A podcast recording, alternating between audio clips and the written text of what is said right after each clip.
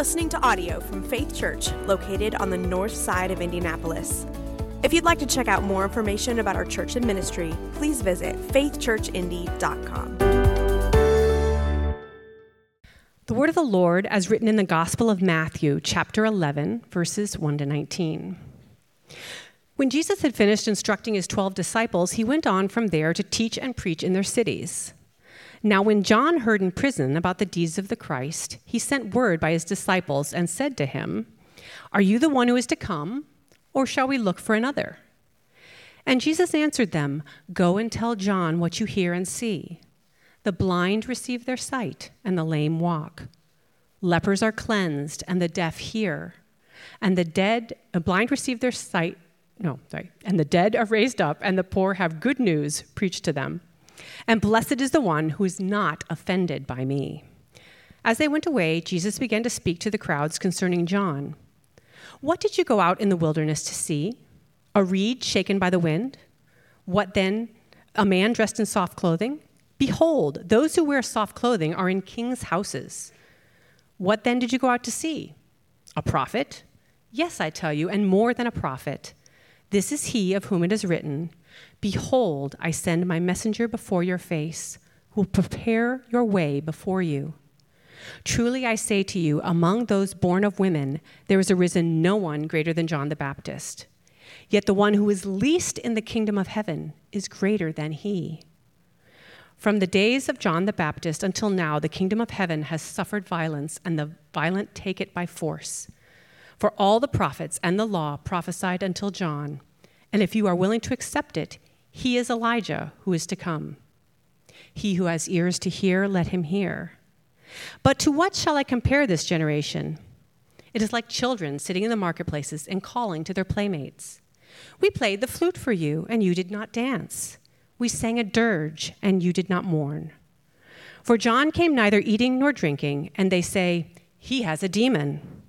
The Son of Man came eating and drinking, and they say, Look at him, a glutton and a drunkard, a friend of tax collectors and sinners. Yet wisdom is justified by her deeds. This is the word of the Lord. I ran across a great story last week that I could totally relate to. Uh, 1987, Gary and Terry were married. They didn't have a lot of money, and so as Terry's birthday is coming up, uh, Gary is trying to figure out what, what can I do to love her, to show how much I appreciate her. We don't have a lot, and Terry helpfully took the initiative and told Gary, look, all I really want for my birthday is some turtlenecks. Okay, 1987, so go along with it. I just want three turtlenecks red, white, and yellow. And Gary's like, oh, this is awesome. I can do this. I know what size she is, I know what color she wants. I'm going to be the hero.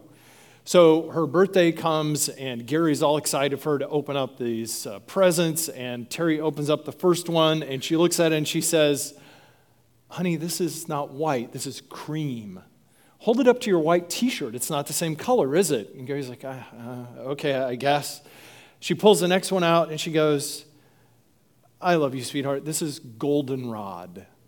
When I said yellow, I meant like canary yellow. And Gary's thinking, like, I did not know birds were the standard for color matching.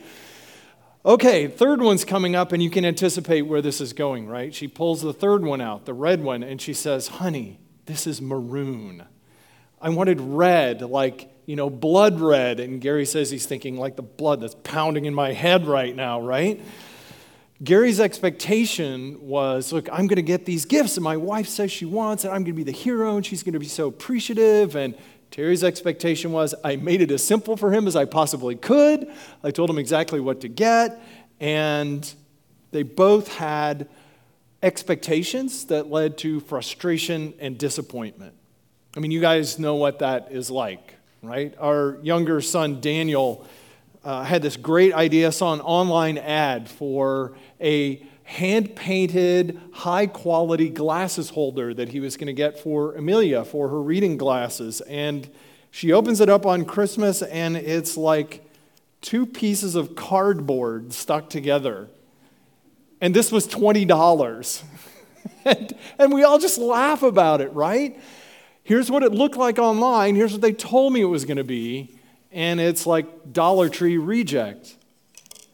The, the job that seemed so exciting. It was going to be fulfilling. It, it was going to, you know, you're going to meet all these wonderful people and you get into it and it's just, it's a grind and it's hard, right? And you've had disappointments in relationships and in romance and, and all of those things. That's just life.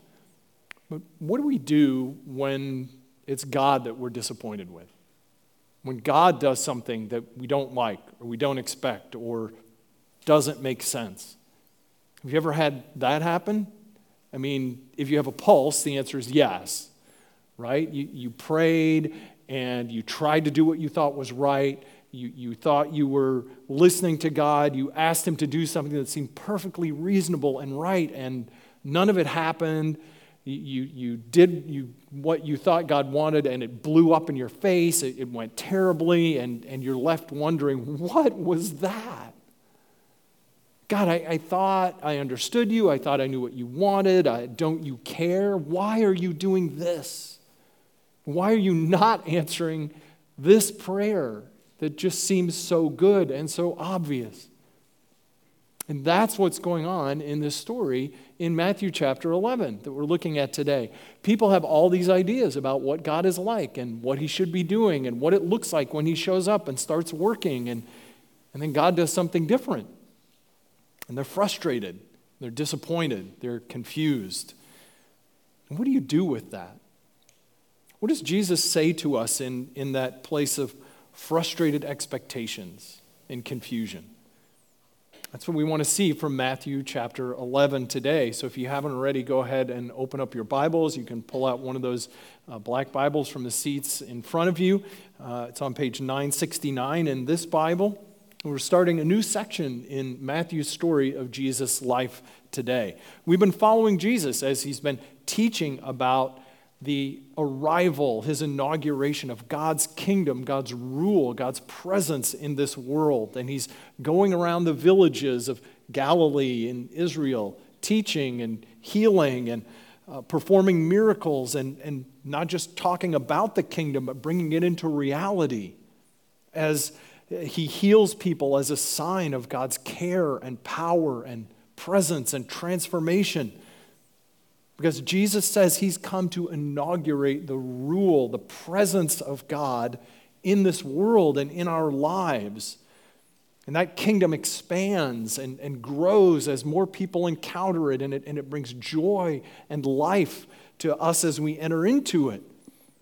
But because Jesus is bringing a kingdom and he's a king, he's also calling us to put ourselves under his leadership, under his control, his direction in our lives. And, and as people encounter Jesus and his teaching, some are excited and some are confused and some are offended at the idea of needing to humble ourselves before him. Some are interested and Matthew wants to see us to see ourselves in all those responses and in these people that, that we're wrestling with the same questions Who is Jesus and what do I do with him? And our passage today focuses on answering that question in the context of unmet expectations, of disappointment.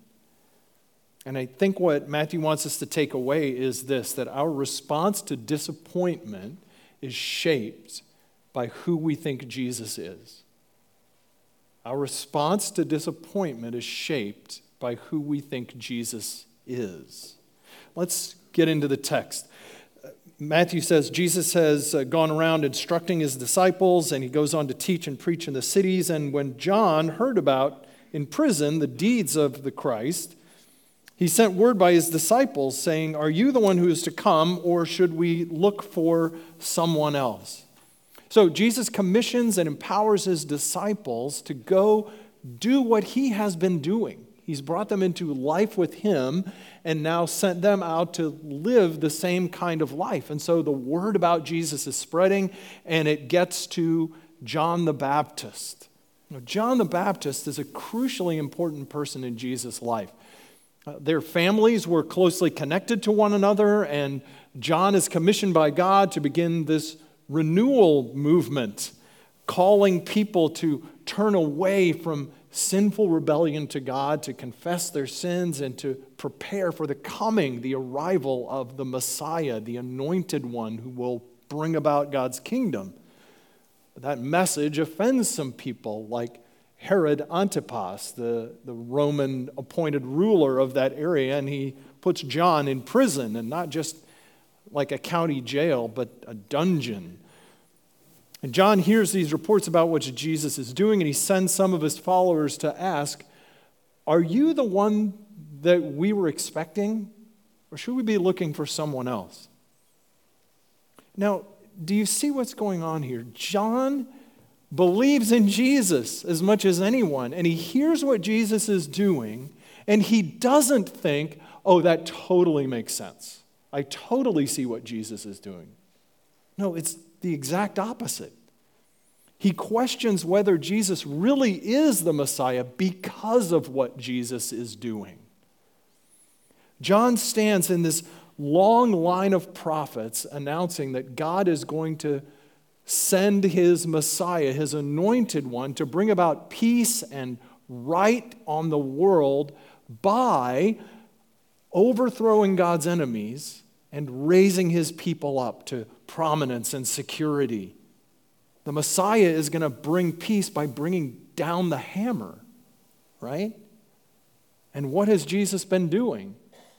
He's cleansing lepers. He's giving sight to the blind. He, he's telling people to pray for their enemies and, and love them and forgive people who persecute them. John hears what Jesus is doing, and, and he's clearly thinking, this does not make sense. This does not fit. This isn't what the Messiah is like. Look at Jesus' response in verse 4 Go and tell John what you hear and see. The blind receive their sight, the lame walk, lepers are cleansed, the deaf hear, the dead are raised, the poor have good news preached to them. That's Jesus' answer. Clear as always, right? Makes perfect sense. What is that about? Jesus is giving a summary of what he's been up to. Okay? You remember when we were back in chapter 5 in Matthew's gospel, or maybe you're just familiar with it when, when Jesus starts this passage we call the Sermon on the Mount, and it's this picture of all of the outsiders and the spiritual zeros and the nobodies who are now actually invited to come and be in God's kingdom. And in fact, Jesus says you're blessed when you recognize that you're spiritually broken and morally bankrupt because now you're in a place where you can receive God's help and see what He will do. And, and now, then, Jesus goes on from there to show what that kingdom looks like when He shows up by all these miracles of healing and restoration and transformation because each of those examples is drawn from prophecies in Isaiah's message about the great day when God will visit his people with salvation and judgment. And so look at what Jesus is saying in verse 6 Blessed is anyone who does not stumble, who does not fall away, who is not offended by me. Because John is thinking, look, I, I thought you were going to come and clean house, right? That's what the Messiah does. You're going to deliver God's faithful people, but I'm in prison. And you're having dinner parties with tax collectors. And Jesus says, John, I am the one, but the kingdom may look different than what you expected. And blessed are you. Blessed is anyone who can look beyond what they thought God was supposed to be doing to see what He's actually doing. Blessed is anyone who does not stumble, who's not offended by me. And, Jesus is not rebuking John. But John is struggling, do you see, because he's got a story in his head of what God is like and what he's supposed to be doing in the world and in my life, and he's not doing it. And he's clearly rocked enough by it that he asks Jesus, Did I get you wrong? Am I backing the wrong horse here? John's going through what I think all of us have experienced at some point in our lives. It, it raises a big question for us Who is the Jesus that John is hoping in? Who is the Jesus that I'm hoping in? Because John wouldn't be asking the question if he didn't hope in Jesus. That's why he's puzzled. Jesus, I, I trust you, but I'm confused. And that's true of us too, right? Our hope may be in Jesus, but in another sense, our hope often is also in what we expect Jesus to be doing and what it will look like when he's at work in, in my life or in the world or in people around me. My hope is in Jesus, but, but in a, a Jesus who kind of underwrites my plans and, and my expectations, a, a Jesus who guarantees the right outcome. Because our response to disappointment is shaped by who we think Jesus is. See, there, there are times when our expectations are just not met and we're able to say, oh, yeah, it's disappointing. That's life, right? I mean, that's the way it goes. But there are other times when things happen and, and it's a crisis, it's a real challenge for us. It's devastating. And it, it doesn't even have to be some big, obvious thing. I mean, sometimes those things get triggered by just even the maybe a small offhand comment that somebody makes, but it, but it goes to this deep, sensitive part of your spirit.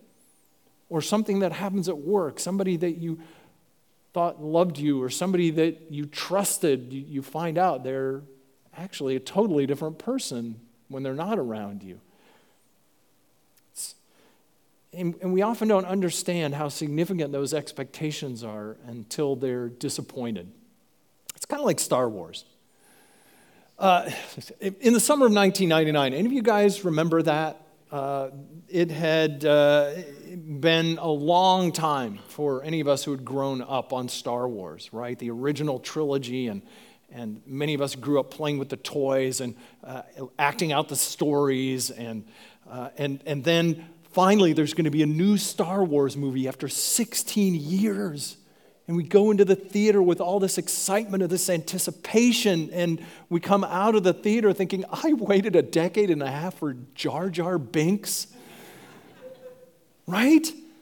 So many people had this really meaningful experience of the Star Wars universe growing up, and, and maybe didn't even realize you had that high of an expectation for it, or, or it was that significant to you until you get that thing and you're like, oh my gosh, that's terrible. And then 2015 comes along. And once again, you hear, oh, there's going to be another new trilogy. And, and by that point, a lot of people just said, you know what? I'm just going to expect that it's going to be lame, and then I won't be disappointed if it is. And sure enough, it was. It was pretty lame. You know, there are all kinds of expectations that we know that we have, and then there are expectations that we only realize we have until they're not met. And I think it's important for us to pay attention to what's really stirring up inside of us when things don't go the way that we had hoped or planned. Maybe you have expectations that you didn't even realize until something comes along that threatens them or challenges them or, or blows them up. You have a friend or a family member, a partner, maybe, maybe a pastor and something they say or they do is, is a letdown. It's hurtful, it's disappointing, and you wonder why? What's going on here? There, there's an expectation that's being exposed in hardship that I wasn't even really aware of. Unexpected disappointment or suffering has a way of revealing these expectations. And it's the same in following Jesus. We don't realize that we're banking on Jesus to, to solve all our problems, to make life work out, to guarantee the outcome until things fall apart. And then suddenly, we find ourselves in a place where maybe we're offended by Jesus, we're confused, we're scandalized by him, by what he's doing, by what he's allowing, by what he's not doing. And that's the space that John is in that, that shows us our response to disappointment is often shaped by who I think Jesus is. And it's a message for us to wrestle with. Why? Why do I follow him if there's no guarantee that Jesus is going to solve my problems and make life work out the right way for me? Let's let that question hang because we want to come back to it later. See what Jesus has to say about that. Let's go back to verse 7. John's disciples leave, and Jesus starts uh, to talk to the, the people around about John. He doesn't have anything negative at all to say about him. Look at this. What did you go out in the wilderness to see? A reed shaken by the wind? That's classic Jesus, right? He loves using all these word pictures and images. Here's what he's getting at. What did you go out in the wilderness? What did you think you were going to see when you went out to see John in the wilderness? A, a pushover? Somebody who uh, craves, uh, somebody who conforms to people's expectations? Somebody who tells people what they want to hear? Anyone who lives in the desert and eats insects and wild honey is clearly not living by other people's expectations. This guy is not a people pleaser, right? No. Did you go to see a man dressed in soft clothing? No, people like that live in mansions and king's houses, Jesus says. Did you go out to see somebody, in other words, who was a success, who had it all figured out, who had life working for them, and their life was just uh, money and wealth and comfort and ease and, and everything that you know would, would make life feel good for us like it was working no john clearly is not offering you a life of ease and comfort so what did you go to see? Jesus asked. A prophet? Yes. More than a prophet. This is the one about whom it was written and, and here he's quoting the prophet malachi. I will send my messenger before your face who will prepare your way before you. Uh, in fact, uh, it's actually a prophecy of God saying what will happen when He shows up, when the Lord comes to this earth. Truly, I tell you, among those born of women, there's not been one greater than John, yet whoever is least in the kingdom of heaven is greater than he. He's saying John is, is, was one of the most unique and privileged people of all times because he plays this pivotal role where he is the prophet foretold by all the other prophets who announces the great day of God's entry into this world, that heaven and earth are actually going to meet and be reunited. But John is going to die, never actually seeing the ultimate fulfillment of that. And anyone who follows Jesus, what an amazing invitation, is more privileged than John because we will actually get to see Jesus bringing God's kingdom into this world. But does that kingdom look like what we expect? Uh, listen to how Jesus goes on to picture it in verse 12. From the days of John until now, the kingdom of heaven has suffered violence, and the violent take it by force. Now, this can actually be read and uh, interpreted in, in, a couple of different ways, and it's a somewhat debated uh, saying of Jesus. I think what he's getting at is this, though. Ever since Jesus showed up on this scene, there's been growing opposition from Bible teachers and religious leaders, from Herod Antipas, who places John in prison. And, and Jesus, of course, is going to meet violent opposition from uh, an empire that does not want to hear about other kings or kingdoms. But Jesus says, do not take that violent opposition to mean that somehow things are going wrong or, or the plan has gone off track. Because in verse 13, for all the prophets in the law prophesied until John, and if you're willing to accept it, he is Elijah who is to come. He who has ears to hear, let him hear. Now he's quoting again from Malachi a little bit later, saying that a prophet like Elijah, or perhaps even Elijah himself, would come before the Lord shows up on this earth to turn people's hearts in the right direction and prepare them to hear and receive the message of the kingdom. And Jesus is saying, are you willing to open your ears and listen to me instead of your expectations of me? Instead of what you think I should be like or what I should be doing? Because Jesus does not do the things that we think he ought to be doing often.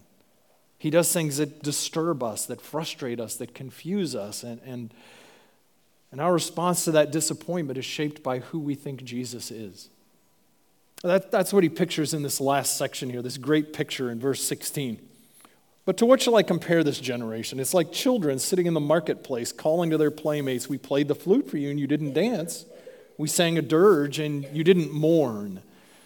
I, I think, it's, I think Jesus is creating this picture of uh, like kids running around kind of wild in the marketplace and they're playing a tune and saying, Here's happy music, so celebrate and dance and throw some coins in my hat. But the people aren't going along with it, they're not dancing.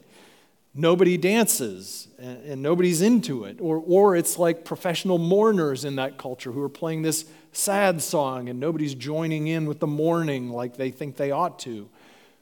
And again, I think it's this, it's this picture of Jesus saying people have all kinds of expectations of what God is like. And Jesus and John are not dancing to their tune.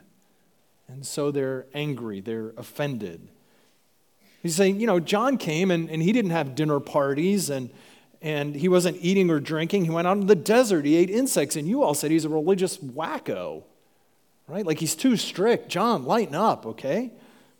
And here I am, Jesus says, the Messiah, and I come eating and drinking and having dinner parties and celebrating God's grace to prostitutes and tax collectors, and you call me a drunk and a friend of sinners. You guys are never satisfied. What, what is it? What, what do you want God to be? What is it that you are looking for? But wisdom, he says, is proved right by her deeds. Ah, you know, leave it to Jesus to finish with another little cryptic statement. I, I think he's echoing back this uh, image from Proverbs 1 and, and Proverbs 8, the, the figure of wisdom personified. And, and he's pointing out that wisdom is not knowing a bunch of things. Wisdom is taking what we hear and receive and learn from God and actually living it out, how it actually plays out in my life. He's saying, look, if you think I'm not the one because I'm not doing what you expect, then, then just hang around and watch and look and see what I do and, and what I am like and who I am. Because I'm telling you, the kingdom of God is here. This is actually the God of Israel at work in the world through me. For those who have eyes to see, you'll see that. You, you can look at me and see who I am and what I'm about. Wisdom is proved right by her deeds. Which seems kind of an odd way to end this, since John is going to be beheaded by Herod and Jesus is going to die on a cross. And almost all of his disciples end up being martyred for following him. And, and just like people in Jesus' day, we look at things like that and take those as signs of failure. How, how is that wisdom being proved right by her deeds? How is that God at work in the world? And Jesus says, Look, pay attention, open your eyes, open your ears, look, listen, and you will see this is what the kingdom of God is like. This is what it's like when God shows up. Because our response to disappointment, to confusion, to frustrated expectations is shaped by who we think Jesus is.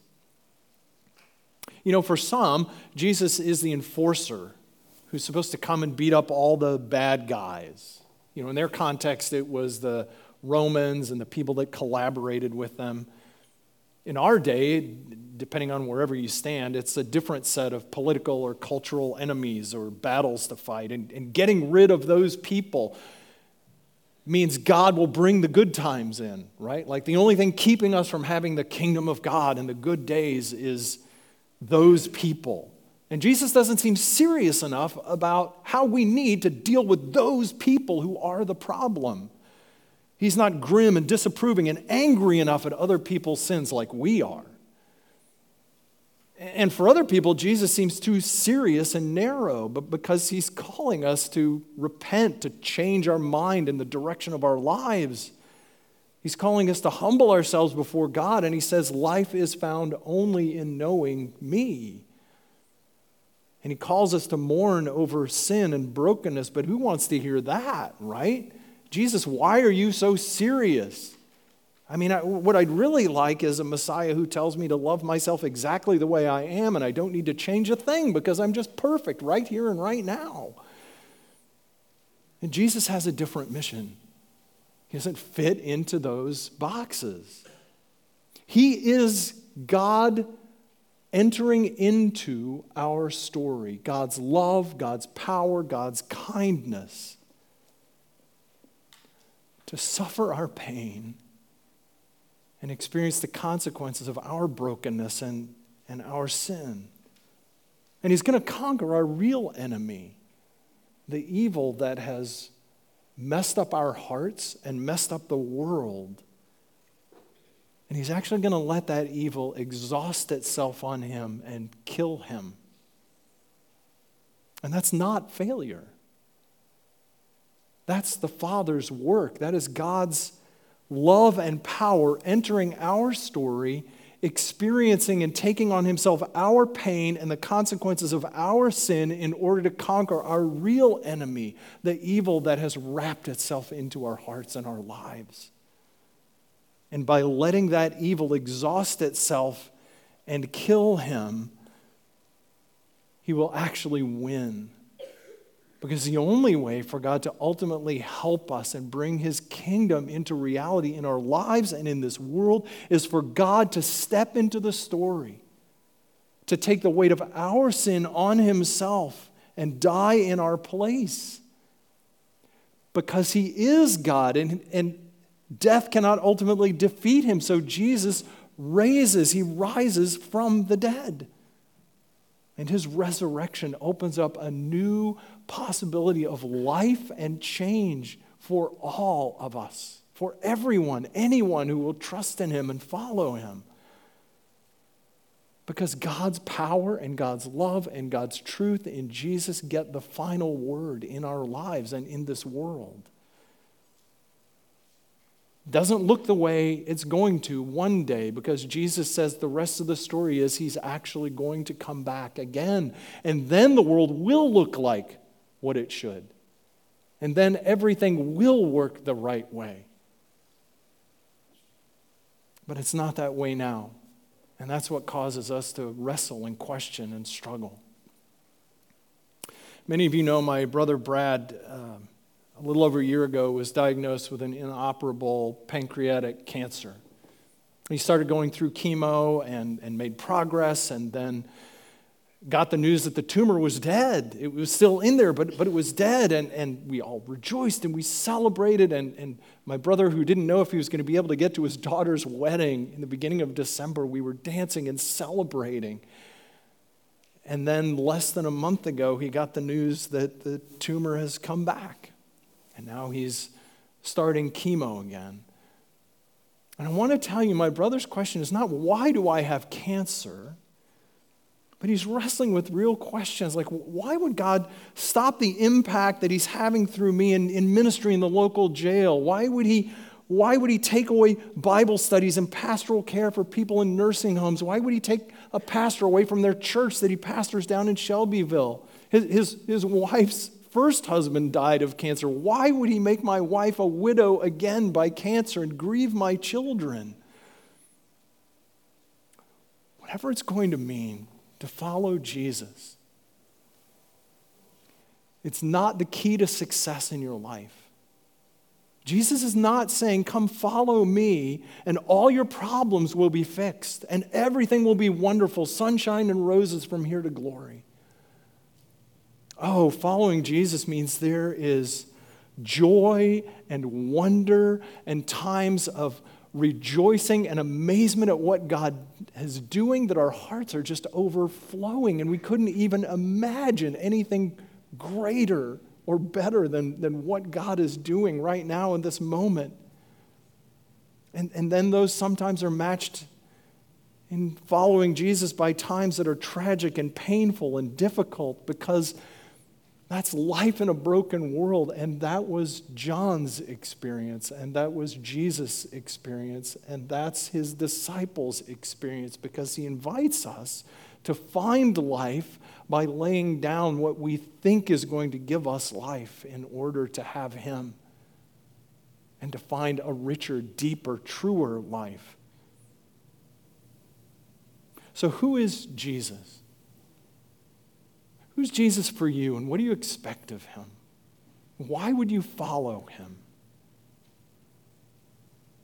Show me any other religion, any other philosophy, any other worldview, any other leader at its heart that has a God who is so utterly in love with and kind and committed to every person that he has created, that he would go to a cross for them, that he would take their sin and rebellion on himself and die for them in order to love them and save them and rescue them. Jesus died for our sins so that in knowing him we could have life and have new life. Show me anyone other than Jesus that has the, the wisdom, the grace, the beauty, the kindness, the compassion, the mercy. How can I not follow Jesus when I see him?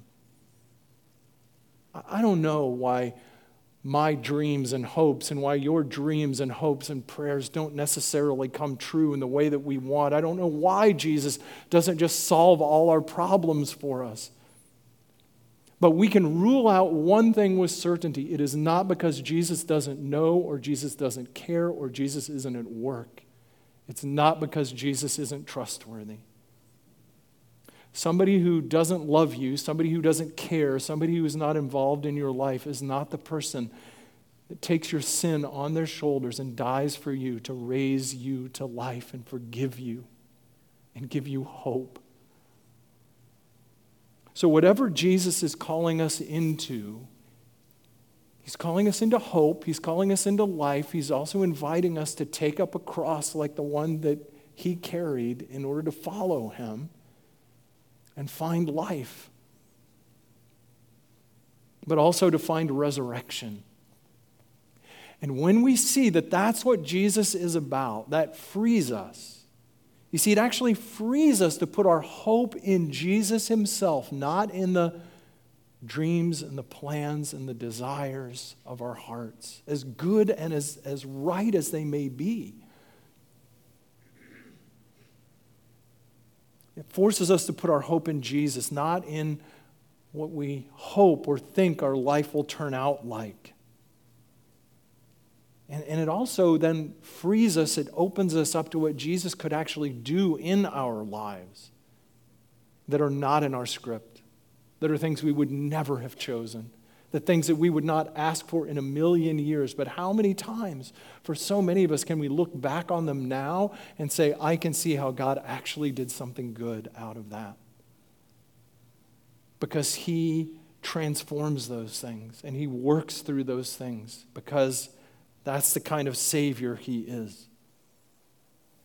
Because I know if I'm in the hands of someone who loves me and someone who laid down his life for me, it allows me to live in a place of peace and trust and confidence no matter what happens in my life, no matter what disappointments, no matter what expectations are frustrated.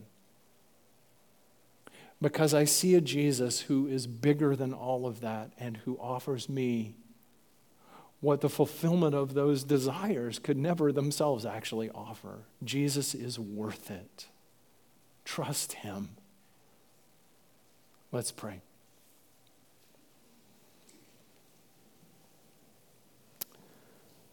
Jesus, thank you that you know our hearts.